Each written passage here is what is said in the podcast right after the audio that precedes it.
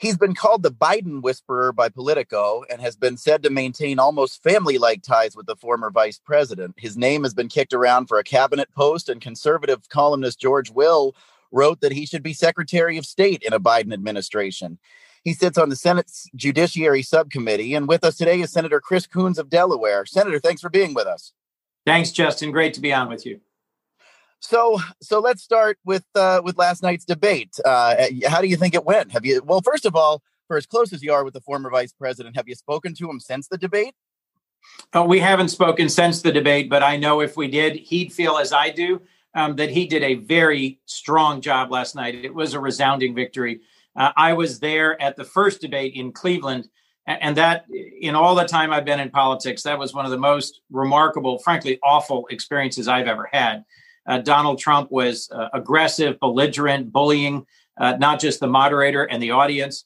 And the second debate, as you know, had to be canceled largely because President Trump got COVID 19. So, this third and last debate is one where I'm convinced that the American people who tuned in uh, saw a man who was trying to act presidential and a man who is ready to be president.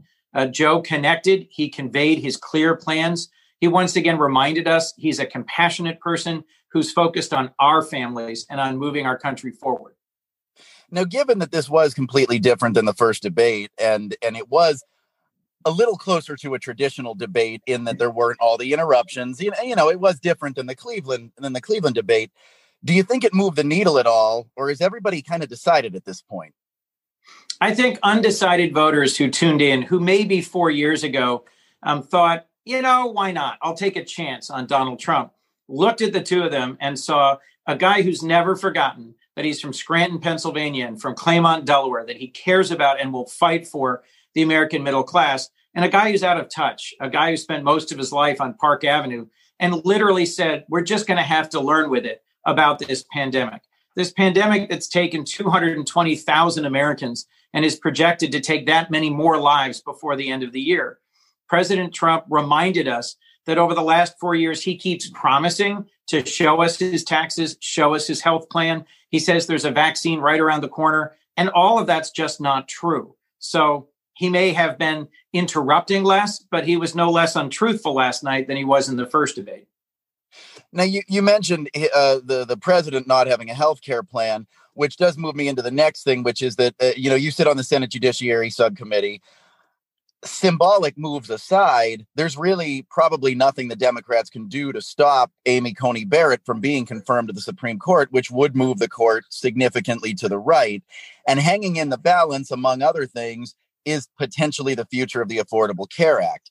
Now, Joe Biden is running on the idea of expanding the Affordable Care Act, but is he running a very serious risk that he may not have a law to build on and have to start from scratch and be working against a Supreme Court precedent? Um, there is a real risk um, that if the Republicans are determined to force her onto the court, even now 11 days before the election, and I'm convinced they are, that she may well join this new conservative majority uh, in reaching back and overturning a law that's been settled for eight years. And I'll remind you, the Affordable Care Act doesn't just provide access to health care for 20 million Americans who can't get it any other way. It provides protections against pre existing condition discrimination, which protects over 130 million Americans. And it protects every woman in America from being discriminated against by insurance companies charging higher rates just because they're women. So it impacts a majority of Americans. And you're right, if we're going to be moving forward with stronger health care for all Americans, just after a new conservative majority has struck down the legal basis of the, the Affordable Care Act, um, we're going to have a lot of work ahead. But we know that now. We know that the Trump administration has made a wreck of our economy, has let this pandemic go on far longer than it ever should have that there's uh, more disruption and difficulty and division um, that we're going to have to deal with. So, if this new activist conservative majority on the Supreme Court that Republicans are racing to push in actually undoes the whole of the ACA, we're going to have a lot of work ahead. That's right. So, so what does that work entail? Are we talking legislative work, or are we getting yes. into things like court packing or changing the judiciary in some way? Well, we've now heard Republicans change their tune. And while they claim that they are protecting pre existing conditions, they've not yet produced any plan. In fact, the president and his Department of Justice and most Republican governors are in the Supreme Court trying to overturn it. That's because it's popular. So, yes, we would have to legislate again protections against pre existing condition discrimination. But Republicans, although they're not actually doing it, are saying that they too are committed to it. So, um, we'd at least start on a better ground than we did uh, 10 years ago when it was passed the first time. So, so rhetorically, they're backed into a corner to where everybody would have to protect pre-existing conditions in any new legislation should it be drafted. Is that is that my understanding? That's right. The average American has bought into the idea that insurance companies shouldn't be able to drive you into bankruptcy or drop your insurance at exactly the moment when you need it the most. Now, another topic that came up last night that uh, that the Trump people are seizing on is Biden's position on fossil fuels and the, the oil and gas industry. Do you think he's doing an adequate job explaining what his position is and, and, and what is that position exactly? Well, to be clear on fracking first, um, Joe came out early and said no fracking on public lands. That really doesn't impact most of the states east of the Mississippi. In Pennsylvania and Ohio and New York, um, there isn't currently fracking on public lands. It's overwhelmingly on private lands he has put out a strong plan for climate change and for renewable energy, for how we're going to create a new generation of high paying union jobs, installing windmills, servicing solar panels, and gradually transitioning from an oil dependent economy to a sustainable renewable economy. Uh, and I think that's the sort of plan that he talked to last night. Donald Trump showed that his view of wind power is that it kills too many birds.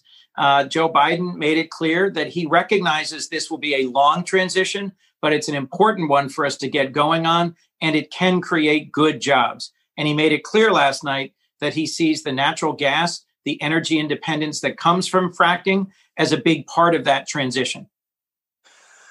Among the undecided voters who are left, one of the tactics that the the president's campaign is hitting, I, I mean, I just watched an ad this morning, is this idea of Joe Biden's son Hunter making money or in some way and it seems a little amorphous but the idea that there's right. that he's in a position that he may have been able to use his father's influence to get to are is there concern regardless of the veracity of any specific claim is there concern that among those undecided voters this kind of talk muddies the waters among them and it actually could hurt him well, two things. Yes, that's exactly why Donald Trump and Rudy Giuliani and Steve Bannon and the people around him who pulled this off four years ago are trying it again, is that it may, as you put it, muddy the waters. But you started that question by saying, regardless of the veracity of the underlying claims. Well, let's just be clear about that. There's no truth to these underlying claims. This has been investigated over and over, including recently by two different Senate committees chaired by Republicans who, after months of digging into the details, could not produce a shred of evidence that anything wrong happened here. And I also, frankly, think the best proof or evidence we've got is that Joe Biden's released 22 years of his taxes and finances. We know how much money he's got and where it came from. Donald Trump has never released his taxes and hides behind the excuse that they're under audit, which everyone agrees is not an excuse. If Donald Trump wants us to believe his accusations, he ought to start by being accountable and transparent to the American people himself. Recent reporting suggests strongly that Donald Trump last year paid more taxes to China than he did to the United States. So now, just a little bit of a week, a little bit uh, more than a week away until the election. The polls. Seem to indicate that, that the former vice president has a lead. If you look at national polls, it looks like it's a big lead. If you look at state by state, it's a little narrower. Right. So, how much faith do you place in that? And what's the strategy for that final week? Uh, I mean, is it sort of sit on the lead, or um, is it more of a run, run hard, run scared? What is it? Um, the only strategy that makes sense is to run hard, run scared, and work tirelessly. Um, because, as we know, 2016 was decided by a tiny margin, tens of thousands of votes in just three states. National polls are meaningless because we elect our president by state through the Electoral College. And there's a handful of states where Joe Biden has a small but a sustained lead within the margin of error. So I hope everybody who is watching now will go to iwillvote.com slash OH, iwillvote.com slash OH, and get the details about how, when, and where to vote in your immediate area. Make a decision you're going to vote, and then make a plan for how to get out there and vote safely, whether to do it in advance in person, uh, by mail, by absentee, uh, or on election day. Everybody should vote and make sure their vote is counted. Now, in places like the Mahoning Valley, I always have to ask about this because these are voters who are sort of the they they've been painted even nationally as the face of the the Trump voter because they were lifelong Democrats. They'd spent 40 years voting for Democrats on trade issues, manufacturing yep. issues. And they heard Donald Trump say things that they liked and that they supported for a long time at the same time that they heard people like Hillary Clinton and and quite frankly Joe Biden support trade deals that they felt sold them out like NAFTA. What is what is the Joe Biden case to flip them back to the to the Democratic Party? Um, first, that Joe Biden grew up in a blue collar manufacturing working family in Scranton and in Claymont. That he knows what it means to have your parents sitting around the kitchen table trying to figure out how to pay the bills, how to afford a new set of tires, how to pay the rent, how to make it possible for one of the kids to go to parochial school, the one who's got some real promise and you want to make it to college. He knows what that feels like and looks like. Donald Trump was mocking that last night in the debate. Because frankly, if you think about it, Donald Trump doesn't have a kitchen table. And he's from a family that's never had to sit around that kitchen table and figure out those tough choices. Joe Biden showed that he's got deep empathy, that he cares about other people, that he knows what it feels like to reach across your bed in the middle of the night for your spouse who's no longer living, no longer with you, and to feel that emptiness. He knows what it was like when his dad had to make that longest walk a father ever makes to come upstairs and say, Son, I lost my job and I'm going to have to leave for a while and go look for work somewhere else.